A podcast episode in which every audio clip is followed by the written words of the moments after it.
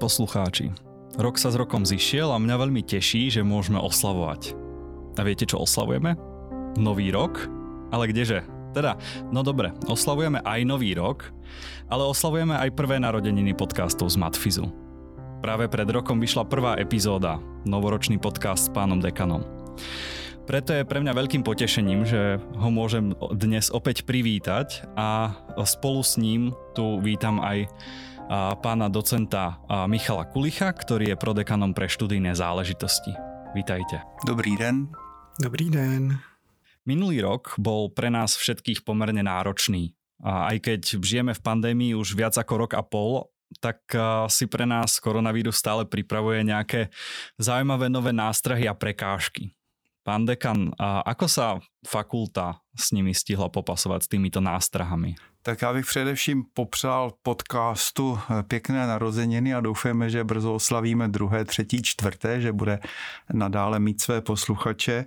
A ohledně toho covidu, eh, to asi musí především říct studenti a pedagogové, případně vědci, jakým způsobem se s tím fakulta popasovala. My jsme se eh, na úrovni vedení nebo tedy krizového štábu, což je skoro to tež, snažili, aby lidé měli co nejlepší podmínky jak pro práci, tak pro studium, abychom našli tu správnou rovnováhu mezi tím, eh, kdy zavřít a kdy otevřít školu, kdy udělat nějaká drastičtější opatření a kdy naopak uvolnit, aby studium i výuka i věda probíhaly co nejlépe. A právě keď eh, spomínate to štúdium, tak máme tu pana študijného prodekana. Tak eh, vlastne ako vnímate vy ten posledný rok, ktorý bol zo začiatku poznačený tým, že vlastne na začiatku tie školy boli úplne zavreté, ale teraz sme sa tam konečne na chvíľu aspoň dostali. Tak ako to vnímate z vašej úlohy, z vášho pohľadu? Tak já jsem se ten první rok hrozně bál, že jo, protože jsem vlastně nastupoval do funkce proděkana před rokem a čtvrt, kdy jsme poprvé absolvovali i zimní semestr od počátku výuky nuceně distančně a zároveň to byl druhý semestr, který takto proběhl. A já jsem měl hrozný strach, že to prostě nedáme, že, že to bude moc na učitele i na studenty a že s tím budou hrozné problémy i v budoucnu. A tak nějak jsem rád, že jsme to přežili a zdá se, že celkem v pořádku, že výuka proběhla, eh, zkoušky proběhly, eh, proběhla i anketa, ve směs nevypadala nějak hůř. To, co studenti říkali o té výuce, nebylo o moc horší než před covidem, což mě strašně potěšilo bylo vidět, že občas někde nějaké problémy jsou, že to ne všichni úplně zvládají, ale celkově jsem byl hrozně překvapený i jako celkem pozitivním vyjadřování studentů o, o tom, jak ta výuka byla. A taky se to ukázalo i potom, že vlastně tenhle ten ročník, zejména ten první, který nastupoval v těchto podmínkách, nepředstavitelný, že ty studenti se vlastně ani nikdy nepotkali, nikdy neviděli, všechno měli jenom přes obrazovky a přesto dokázali tuhle tu situaci ustát a v tom studiu pokračovat v podstatě v podobné míře jako v těch předchozích letech. To už teďka víme a za to jsem hrozně rád to je práve tá jedna z tých vecí, ktorá sa asi veľmi dobre podarila aj vďaka snahe vedenia vás oboch a vlastne celého krízového štábu, že? Vlastne tá výuka sa udržala v takej forme, ktorá im dovolila to zvládnout? No ono to bude komplexnější, že jo, protože do toho musel každý něco vložit. Ty studenti sami určitě to neměli vůbec jednoduchý. Vyučující mnozí věnovali neskutečný úsilí tomu, aby ty studenty dokázali učit i v těchto podmínkách, ale nakonec, jako víte sám, že i spousta dalších lidí se snažila pomáhat, že, že byla hrozná aktivita i od studentů samotných, aby pomáhali eh, svým mladším spolužákům, aby jim to nějak usnadnili a od pedagogů zrovna tak i mimo tu výuku, jo, takže tam bylo jako opravdu k tomu přispělo strašně moc lidí a všichni si zaslouží velký poděkování za to, že to proběhlo aspoň tak, jak to proběhlo. Já jako, jak říkám, bál jsem se toho a teď cítím takovou jako trošku úlevu, i když vím, že jako ne všechno bylo úplně eh, v pořádku a úplně ideální, ale většina věcí proběhla relativně dobře v těchto podmínkách. Ty podmienky priniesli radu nových vecí do tej výuky. A tak by som sa možno opýtal, že čo vnímate vy ako takú najpodstatnejšiu z tých inovácií vo výuke, či už vlastne to, že sa tie prednášky niektoré nahrávajú, alebo sa priniesli nejaké nové elementy v rámci tej dištančnej výuky, je niečo také, čo by ste podľa vás chceli aj zachovať? No, já upřímně nevím, do jaký míry se který tyhle prvky osvědčily nebo něco přinesly. To asi myslím, že to potřebujeme zkoušet jako trošku delší měřítku, nebát se to zkoušet, ale zároveň i vyhodnocovat, jakým způsobem nám to funguje.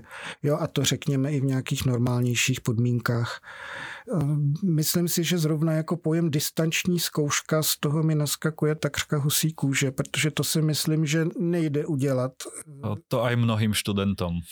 Jako, co se týče těch distanční výuky, tak tam jsou asi věci, které by i v normálním režimu byly přímo, přínosné a pomáhaly by, kdybychom je zachovali. Jedna věc, která mi přijde jako opravdu dobrá, je možnost distančních seminářů, kdy můžete mít nějakého docela kvalitního řečníka z ciziny, kterého byste sem jinak nedostali, aby přicestoval do Prahy a proslovil tady přednášku a při, té, při tom distančním způsobu to jde a tohle mi přijde jako zrovna hrozně skvělá věc, to se mi líbilo. Pán dekan, ako vy vnímate tie veci, ktoré sa naopak práve podarili v rámci fakulty a čo z toho chcete zachovať aj do budúcna? Já bych se možná ještě chvilku zdržel u toho covidu, který s tím vlastně souvisí. Tak jak říkal tady Michal, já si taky myslím, že některé z těch věcí, které jsme v rámci toho covidu zavedli, jsou ku prospěchu. On už zmínil semináře, kde může vystupovat zahraniční host. Já bych k tomu třeba přidal jako předseda vědecké rady i e, zasedání například vědecké rady, kde velice přirozeně jsme najednou měli oponenty ze zahraničí, členové komisí ze zahraničí, kteří byli připojeni přes obrazovku a, a ta úroveň prostě poskočila směrem nahoru. Mm, já si taky nemyslím, že distanční zkoušení je něco, co bychom se měli v budoucnu snažit, protože při tom zkoušení já si myslím, že ta komunikace se nedá ničím nahradit tak trochu si to myslím i o výuce, protože komunikace je taky velice důležitá, ale jako doplněk k té výuce třeba používat nahrávky nebo nějaké připravené materiály nebo prezentace, které můžou být důsledkem toho distančního období nebo důsledkem toho, že jsme si na ně zvykli v průběhu toho distančního období, tak to může určitě prospět té výuce, to si myslím. A pokud bych se měl odpoutat od té výuky a zamyslet se trošku nad tím rokem 21, tak já vždycky tak jako z legrace říkám, když se mě někdo zeptá, co děláš, tak já říkám, no já od rána do večera sedím nad nějakými papírami a najednou je konec roku. Jo. Takže to je zhruba tak jako charakterizace toho roku 21. Ale něco se přece jenom povedlo, jako my jsme vpluli tady s Michalem a vůbec ostatními členy vedení nejenom do covidu, ale vpluli jsme v podstatě i do nové personální situace na děkanátě a myslím si, že ti lidé, kteří přišli a není jich málo, že máme novou tajemnici, novou vedoucí hospodářského, novou právničku, novou paní na výběrová řízení. Teďka máme i nového vedoucí oddělení, vedoucího oddělení psík, čili uh, ajťáků takže ten kolektiv se nějakým způsobem zžívá, že něco málo se přece jenom někam posouvá, i když já jsem vždycky takový trošku netrpělivý, že by se to mohlo posouvat víc, hlavně Eh, nějaký ten digitální komfort, řekněme, při zpracování papírů, kterých přibývá. Určitě bych taky možná vzpomněl to, že univerzita taky mění vedení a že Matvis do toho relativně eh, aktivně eh, zasahoval do tvoření budoucího kolegia rektora, ve kterém budou tři matfizáci sedět. Ehm, možná z té výuky bych taky ještě zmínil, že už je na spadnutí takzvaný industriální student, což je jakási forma postgraduálního studenta, tedy PhD studenta, který bude ve své práci a ve svém výzkumu úzce spolupracovat s nějakou konkrétní firmou, s kterou se uzavře smlouva a bude to tedy oboustranně výhodné, jak doufáme. Co ještě? Já osobně vždycky na konci roku si říkám, že když se ohlédnu za tím minulým rokem, že bych se nerad styděl eh, za to, co jsem v tom roce udělal a, a tak nějak neskromně říkám, že v podstatě se asi nestydím, že pokud byly nějaké složitější kauzy z toho průběhu roku, takže jsme se s tím vyrovnali relativně s čistým štítem, myslím si. A teďka ke konci roku, když bych měl zmínit třeba dva nějaké konkrétní úspěchy, tak teďka máme radost z ministerských cen udělených dvěma našim zaměstnancům. Profesor Michal Koucký získal cenu ministra za mimořádné výsledky ve vědě a profesorka Hušková získala cenu, myslím, že to je cena Milady Paulové za celoživotní přínos eh, v matematice. Takže to je asi taková pěkná tečka za tím letím vstupem. Tak a ja tiež spomeniem nejaké highlighty, pretože ja tento podcast si dovolím trošičku prekladať práve tými štatistikami tých podcastov z tohto roka. A teda, milí poslucháči, za celý rok ste si tieto podcasty vypočuli uh, k dnešnému dátumu nahrávania, ktorý je teda tesne pred Vianocmi 7311 krát. Vyšlo 12 epizód. A môjim takým Trošičku prekvapením bolo to, že najúspešnejšou epizódou bola epizóda o algebre a teórii čísel, ktorá vlastne mala viac ako tisíc prehratí. No a v tesnom závese sú veľmi pochopiteľné epizódy o štúdiu matematiky a fyziky. No a teraz vrátim sa nazad k vám, keďže uh, tu s vami uh, takto sedím. A práve ja som sa celkom tešil na to dnešné nahrávanie, uh, pretože jednak sa mi s vami pán dekan veľmi dobre rozprávalo pred rokom, ale tešil som sa aj to, že vlastne budem môcť predstaviť pána prodekana Kulicha, pretože vy ako zástupca vedenia ste asi tou najčastejšie kontaktovanou osobou zo strany študentov a tvoríte taký most medzi tým dekanátom a potom nami, tými normálnymi študentami. Preto vlastne vás študenti nejakým spôsobom vnímajú asi najviac. Chcel som vlastne vás približiť za tým prodekanovaním, ktorému sa teda už chvíľku venujete, tak je nejaká cesta, ktorá začala takisto práve na Matfize. A pamätáte si vy ten moment, keď ste mali, neviem, 17, 18, rozhodovali ste sa, kam pôjdete, tak prečo ste sa rozhodli nakoniec ísť na ten matfis? No, protože ono nic jiného nezbývalo tehdy. On to, to byla polovina 80. let.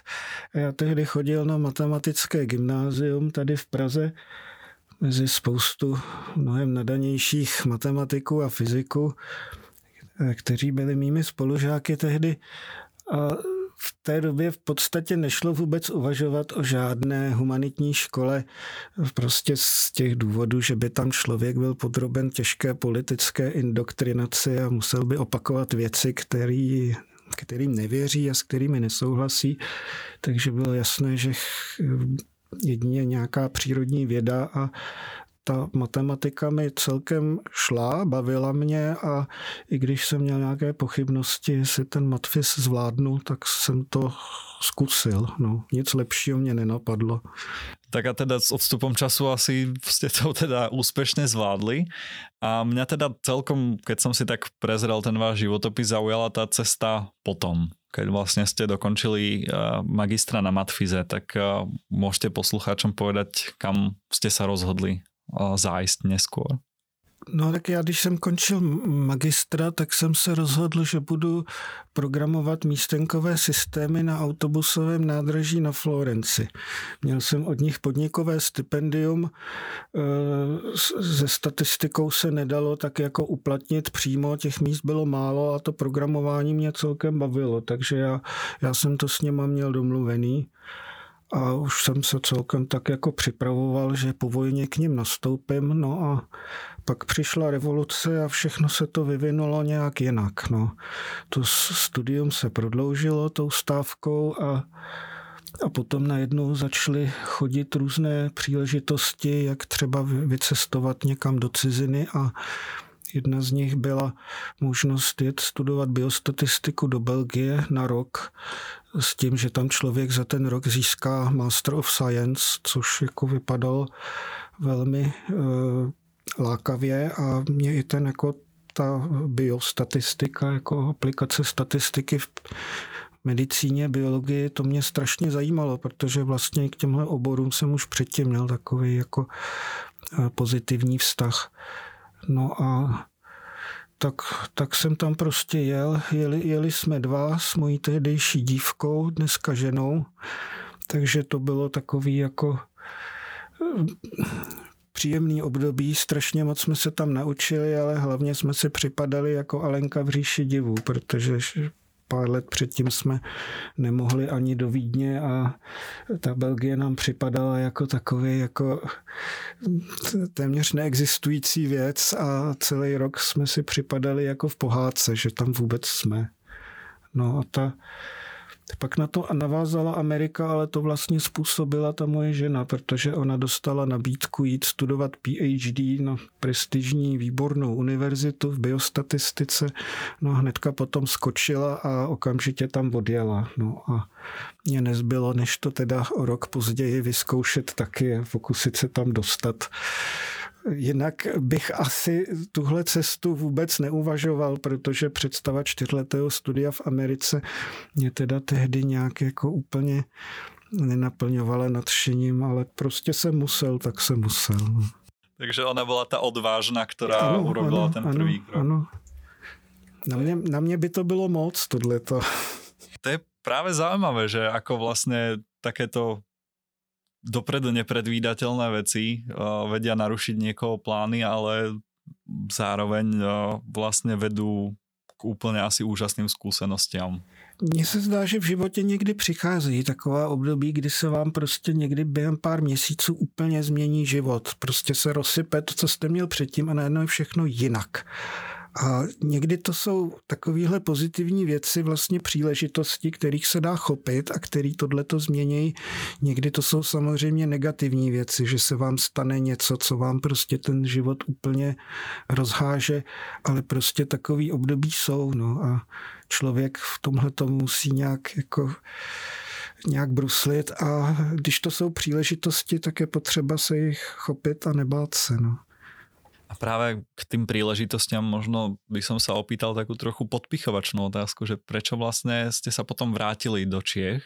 Pretože vlastne ako absolvent štúdia v Amerike by som asi čakal, že tam tých príležitostí možno bolo viac, ale tak vy ste sa rozhodli, že sa vrátite, tak prečo ste sa vrátili do Čiech? A tak my jsme se už od začátku chtěli vrátit a hned jak jsme tam přišli, tak jsme všem říkali, že se vrátíme, že tam nezůstaneme. Byli jsme dva, že jo, vzali jsme se záhy, pak ještě během studia jsme měli i první dítě v té Americe, ale všechno jsme to dělali s tím, že dostudujeme a vrátíme se, takže jsme to opravdu provedli, jenomže tady tehdy sice místo pro mě na matfizu bylo, ale ta situace, zvlášť finanční pro odborného asistenta v těch 90. letech byla ještě strašně špatná, takže my jsme v podstatě neměli ani na nájem, nemohli jsme si normálně pronajmout byt, abychom mohli bydlet a nebylo to udržitelné, no, takže po několika letech v Praze nezbylo, než teda zase požádat o místo v Americe a jet tam jo, zpátky na tu samou katedru, kde jsme předtím studovali, kde nás znali a mě teda chtěli, moje žena byla na mateřský s dětma a tam jsem, jsme pak ještě tři roky zůstali a podařilo se našetřit nějaký peníze, takže ten druhý návrat jo, byl už trvalý, už jako jsme se nějakým způsobem zabezpečili, ale nebylo to jenom o penězích, bylo to i o tom, že člověk se tam strašně moc věcí naučil, ještě jako, jako odborný asistent, že jo, kdy to viděl zase z druhé strany, kdy se dostal do spousty zajímavých výzkumných projektů, tak z toho vlastně tak nějak žiju pořád, z toho, co jsem se tam naučil. Je to taková zkušenost, která člověka formuje. Jedna, jedna z věcí, který si uvědomuju, je, že my jsme tehdy na tu Ameriku hrozně nadávali, když jsme tam byli, protože jsme jako plánovali ten návrat a na, na Americe je opravdu spousta věcí, které člověka štvou, když tam, když tam žije, s kterými se jako našinec špatně srovnává, protože jsou prostě pro nás těžce přijatelný. A pak ale když člověk tam je dlouho a vrátí se sem, tak je na tom furt stejně, protože zjistí, nebo stane se, že i tady je spousta věcí, které ho štvou, které prostě v té Americe byly lepší.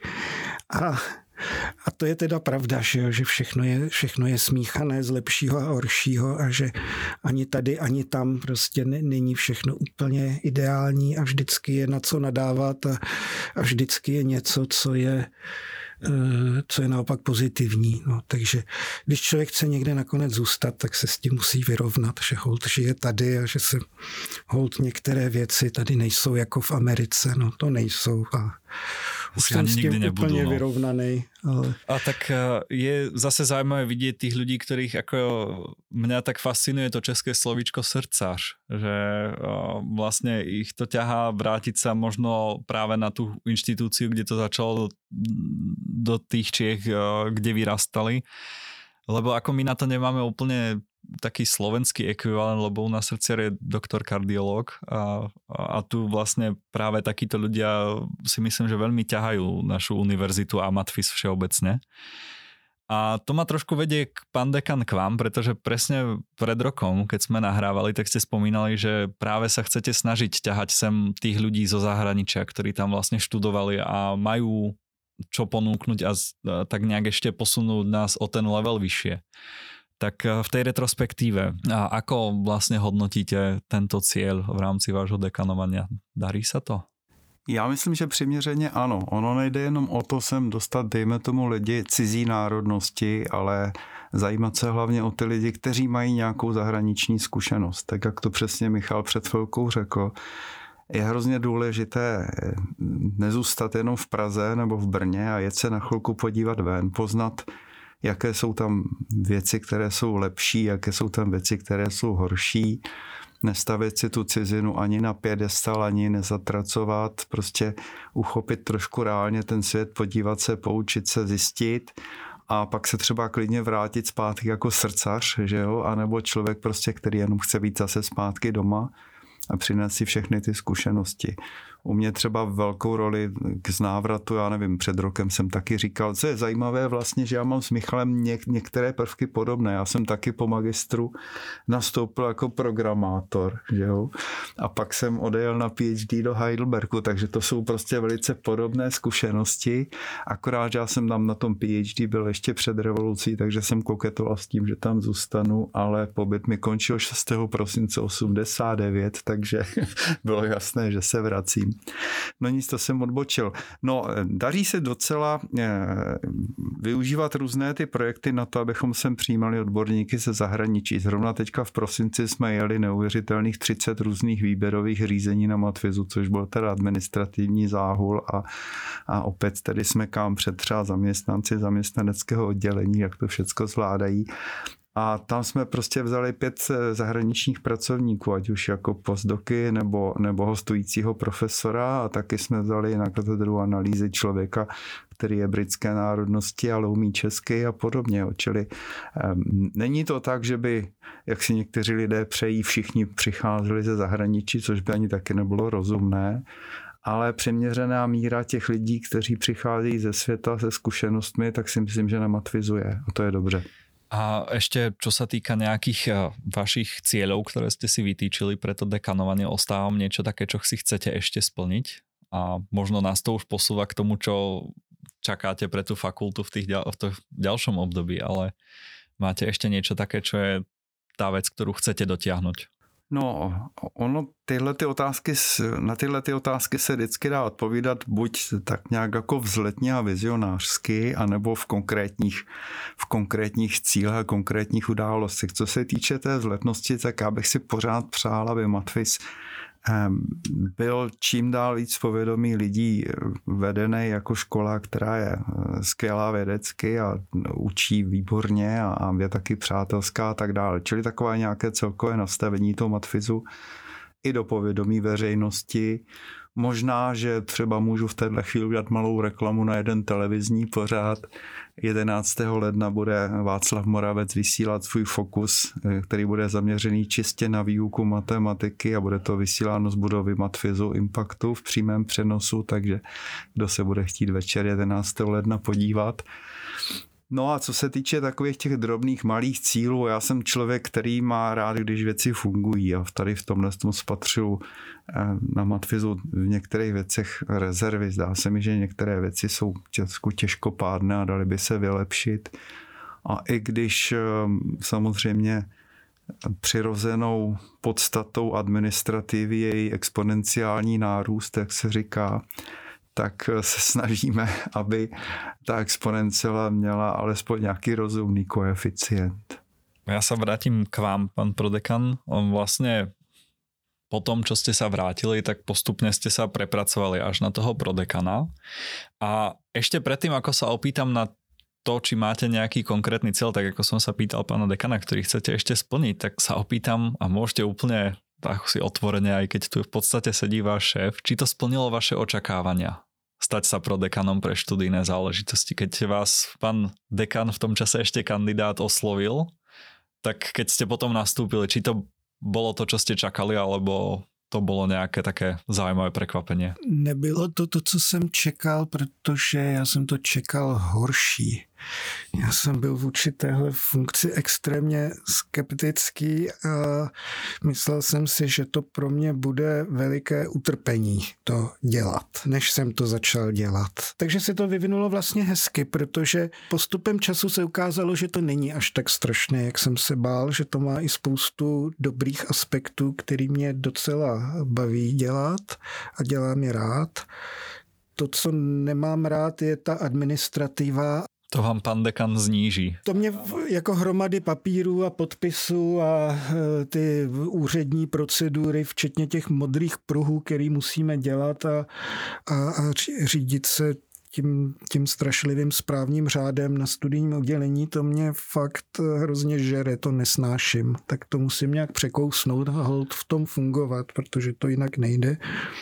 Toho, toho jsem se bál hodně, že to nesnesu, ale nějak to snáším a krom toho jsem našel jako i věci, které byly nečekaně pozitivní a obohacující. Jedna z věcí, o kterých jsem nevěděl, jak to vůbec eh, bude fungovat, je nutnost řídit eh, studijní oddělení, na kterém je 14 eh, žen a studijní proděkan má vlastně šéfovat, tak to jsem vůbec, to jsem nikdy nedělal a netušil jsem, jak takovou věc zvládnu. No ale ukázalo se, že to není vůbec tak těžké, jak jsem si myslel, že studijní oddělení je strašně prýma že nám to funguje dobře, tak to jsem taky moc rád. To byla další taková pozitivní věc, které jsem se trošku bál zbytečně, takže jo, je to, ono se to usazuje, no, člověk se zvyká na a učí se a samozřejmě dělá chyby, z kterých se potřebuje poučit a neopakovat je a myslím, že nakonec snad ani nelituju, že jsem tu funkci bral. A máte před sebou ještě nějaký taký cíl, který si chcete splnit v rámci té funkce, něco, co chcete vy konkrétně změnit? No tak já mám strašně moc plánů, akorát nevím, jestli se mi podaří je zrealizovat. Že jo? Vzal jsem si za cíl například, že by se měly zrekonstruovat studijní stránky a stránky pro uchazeče. Vymohl jsem si, že to spadne eh, pod mou zodpovědnost. Pan děkan tehdy velmi rád souhlasil. A tahle nutnost je opravdu velká. Eh, bohužel musím sebe kriticky přiznat, že při tom provozu, který jako studijní proděkan mám, se mi strašně špatně dostal dostává k tomuhle tomu. A protože to je prostě věc, která hold, když nejde udělat dneska, no tak počká do příštího týdne. Takže tady mám určitě rezervu a to je jedna z věcí, které se nepovedly i když jsem chtěl a nevím, jak moc můžu slibovat, že se povedou, ale aspoň je potřeba to rozjet a postupně to zlepšovat. Ono to nepůjde najednou, to bude muset být nějaký proces, kdy se prostě kus po kuse ty stránky budou předělávat. Je tam spousta dalších věcí, který, který mám v plánu, kdy, jsem, kdy se mi zdá, že lze něco zjednodušit, zlepšit různé procesní věci pro studenty a tak. Něco z toho vyžaduje změny vnitřních předpisů, což je trošku složitější záležitost, takže takže s tím trošku otálím, abych si byl úplně jistý a ne, neinicioval zbytečně nějaký proces, který pak k ničemu nepovede, ale Když jsem nastupoval, já jsem měl nějaké nápady, co bych jako studijní proděkan mohl dělat. Musím říct, že, že všechny jsem okamžitě zahodil, protože jednak v covidu a jednak v kontextu ostatních záležitostí mi najednou nepřišly vůbec uh, důležitý, že bych se tím měl zabývat a místo toho uh, jsem našel spoustu jiných věcí, které čekají na to, aby byly udělány.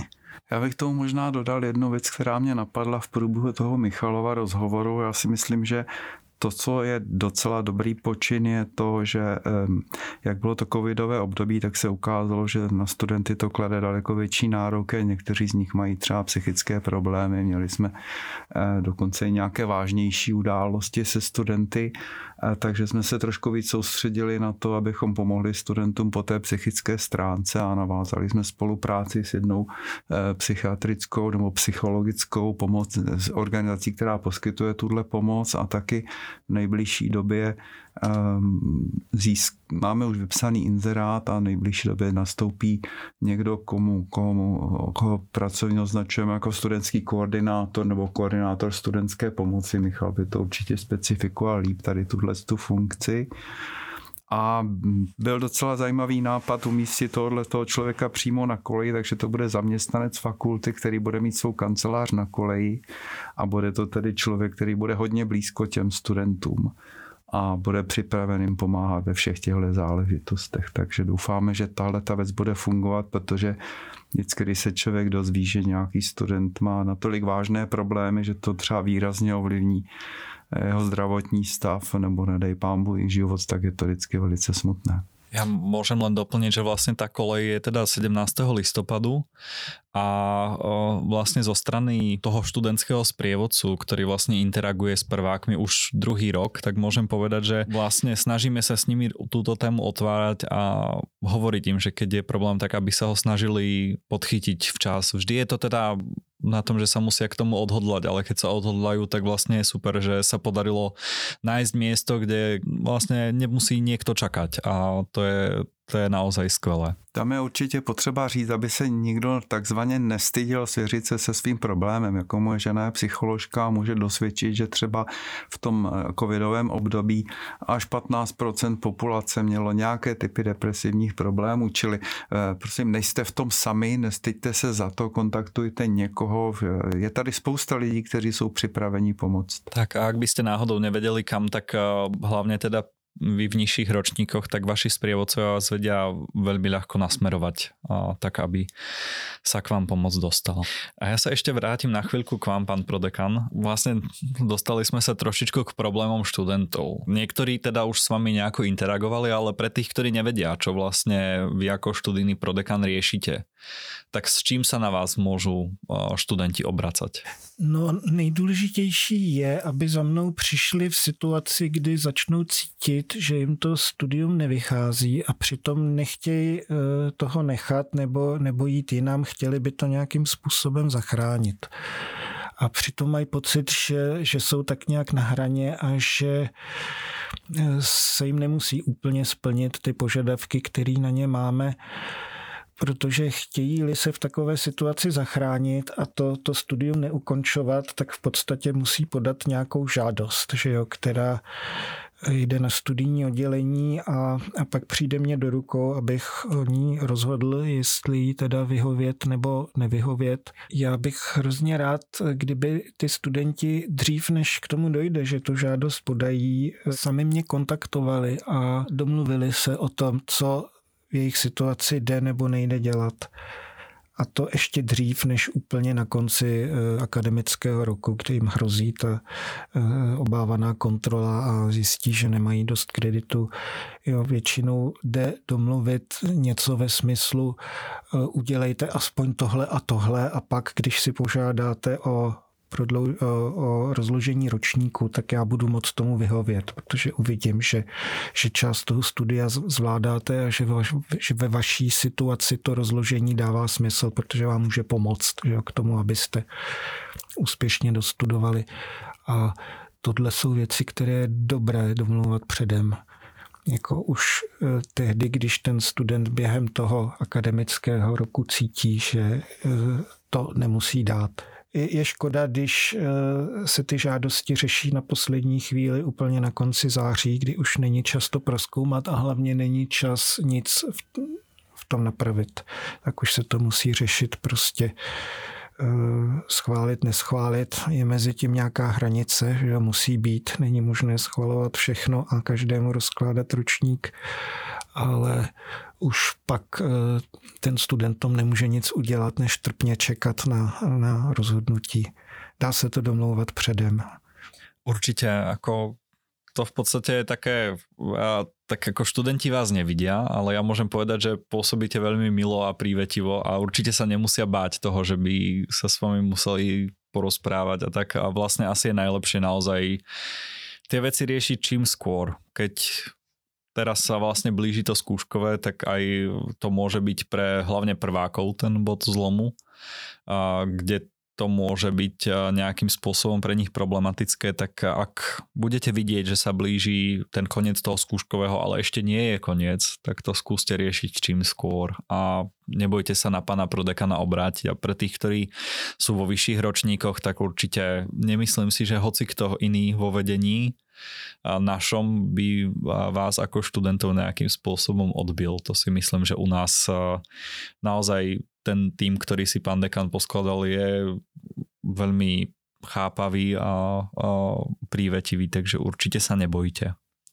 No a ešte predtým, ako sa dostaneme úplne na záver a budeme priať naopak fakulte a študentom dobré veci do nového roka, tak ja si dovolím ten posledný kúsok highlightov tých podcastových štatistík. Tak na Spotify vás počúva tieto podcasty 46% z toho celkového počtu a pre 101 z vás, z tých zhruba 480 followerov, ktorých tam je teraz, tak pre 101 z vás sú podcasty z Matfizu vašim najobľúbenejším podcastom.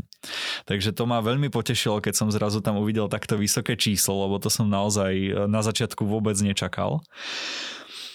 Samozrejme tam vidieť to, že naozaj to asi počúvajú hlavne matfizáci, pretože 68% z vás sú muži a, a väčšina je vo veku 18 až 22 rokov, takže vlastne naozaj sú to asi a, naši bakalársky a magisterskí študenti.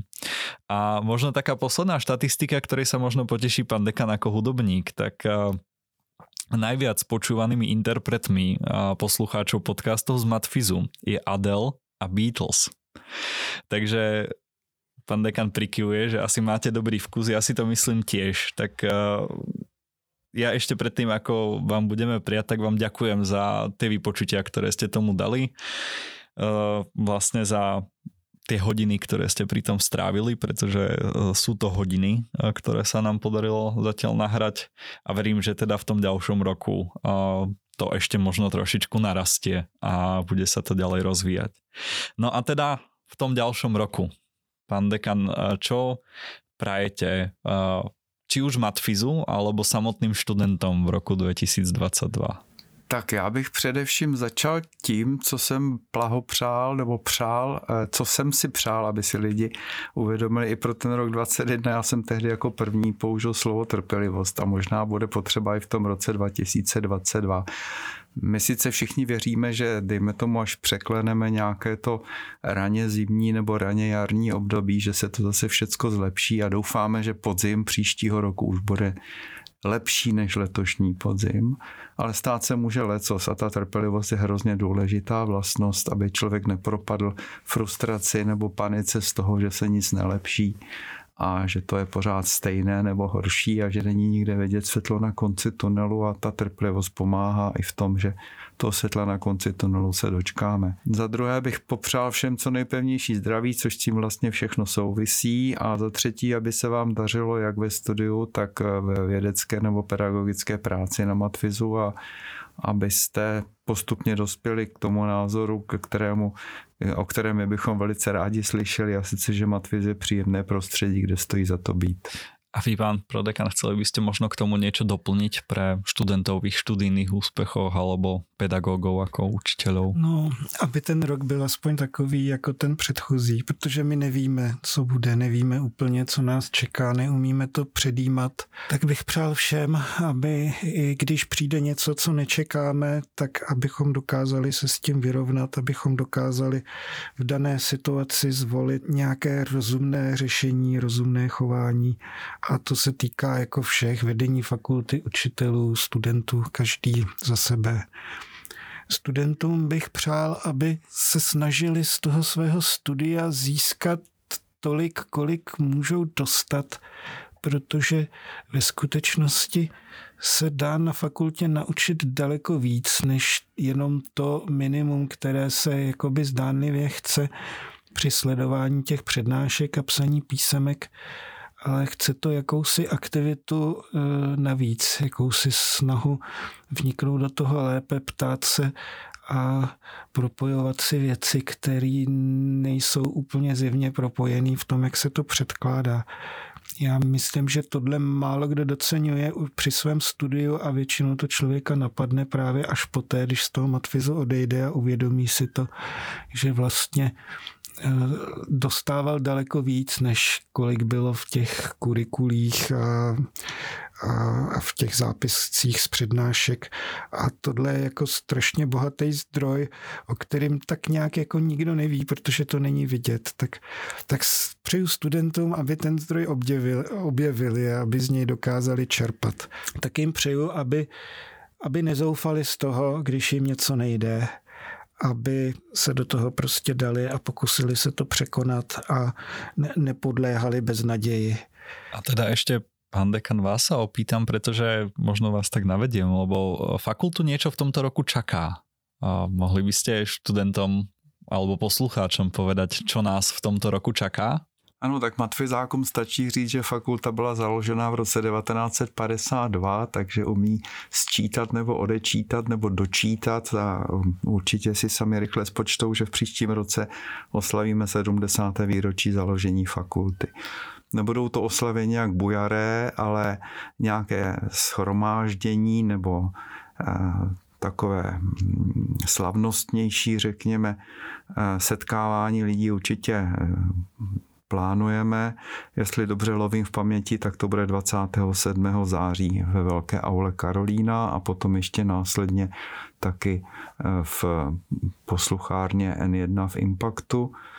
To výročí připomene už letošní matfizácký kalendář, který snad eh, i kvůli nedostatku papíru se spozdil, ale snad už tenhle týden by měl být k dispozici, kde budou staré fotky z historie matfizu. Můžete si tam prohlédnout některé své oblíbené profesory, jak vypadali před 30 lety a novoročenka eh, matfizácká obsahuje fotografii budovy ke Karlovu 3 právě z 50. let, kdy ještě tou ulicí jezdila tramvaj a je tam ta tramvaj vyfocená, což je taky takový raritní snímeček.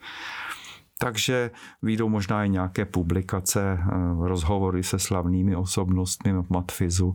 Takže kdo, kdo má rád oslavy, nebo aspoň tímto způsobem pojaté střídmé oslavy, tak se dočká v příštím roce. Ja môžem povedať, že tú novoročenku som videl aj tú fotku s tou električkou a teda naozaj ma to potešilo a bol by som rád, keby tam tá tramvaj stále chodila, ale bohužiaľ už nechodí a tým, ktorí by si ju chceli pripomenúť, tak môžu. Dokonca keď sa prejdú kúsok od budovy ke Karlovu, tak nájdu Torzo Koľajníc presne v tých miestach, odkiaľ je tá fotka, ktorú určite niekde na fakultných so, stránkach na sociálnych sieťach určite niekedy uvidíte. No a ja nakoniec pripojím špeciálne prianie študentom, pretože sa blíži skúškové, tým, že vlastne interagujem s prvákami, tak viem, že pre nich je toto prvé skúškové, ktorého sa boja alebo majú voči nemu taký pomerne silný rešpekt, tak eh, vám a vlastne všetkým ostatným študentom patrí také nebojte sa. Vyzerá to možno hrozivo, tie predmety sú obsiahle a toho učiva je veľa, ale určite to ste schopní zvládnuť. Máte to v sebe, celý rok ste tomu dávali pomerne dosť a to, tá skúška je už len tým vyvrcholením toho, čo ste tomu dali počas roka. Možno taká zvláštne pri tých učiteľoch to povedať, ale niektorí sa vás boja možno viac ako vy ich. Takže určite sa ich nebojte. Nikto vám na tých skúškach nebude chcieť ublížiť, nejako pohoršiť, nejak si na vás zgustnúť. Ale naopak, práve väčšina tých skúšok je o takom príjemnom kolegiálnom dialogu. A ja som veľmi rád za to, že to prostredie je nastavené tak, že na tých skúškach, aj keď sa niekedy niečo nepodarí, tak som vo väčšine prípadov ja osobne odchádzal s pocitom, že vlastne tak nedal som to, ale nevadí a môžem tam prísť znovu a vôbec sa toho nebojím. Tak prajem taký istý pocit aj vám, aby ste sa toho nebáli a keď sa niečo nepodarí, aby to vo vás vlastne nenechalo nejaký, nejaké zatrpknutie alebo odpor. Tak ja ďakujem a pánovi dekanovi docentovi Mirkovi Rokitovi a pánovi prodekanovi pre študijné záležitosti docentovi Michalovi Kulichovi za to, že ste si našli čas, že ste tu so mnou mohli chvíľku posedieť, porozprávať sa. Ďakujem, že ste prišli. Děkujeme za pozvání a přejeme všem klidné Vánoce a pěkný nový rok. Já děkuju a krásné pokojné svátky. Hodně štěstí všem studentům, pedagogům, matfizákům i ostatním celém příštím roce. Ja ďakujem vám, milí poslucháči, za priazeň, ktorú ste prejavili podcastom z Matfizu v minulom roku. Verím, že teda aj v tom ďalšom sa budeme počúvať takto naďalej. Môžete teda nám hodiť ten follow na Spotify, nájdete nás na fakultných stránkach, teda matfiz.cz, lomeno podcast. A ja som Andrej Farkaš a som veľmi rád, že som vás mohol sprevádzať tými poslednými 12 epizódami, teda 13 vrátane tejto v tom minulom roku a verím, že teda sa budeme počuť ešte pri ďalších epizódach podcastov z Matfizu v tom roku, ďalš- v tom roku budúcom. No a keby ste mali nejaký nápad, čo do tých epizód môžem spracovať, koho pozvať, tak eh, alebo mali nejaký iba späť, nejakú spätnú väzbu, tak mi to môžete napísať na podcast zavináč matfiz.cz. Milí poslucháči, študenti, veľa dobrého do nového roka a veľa šťastia pri skúškach.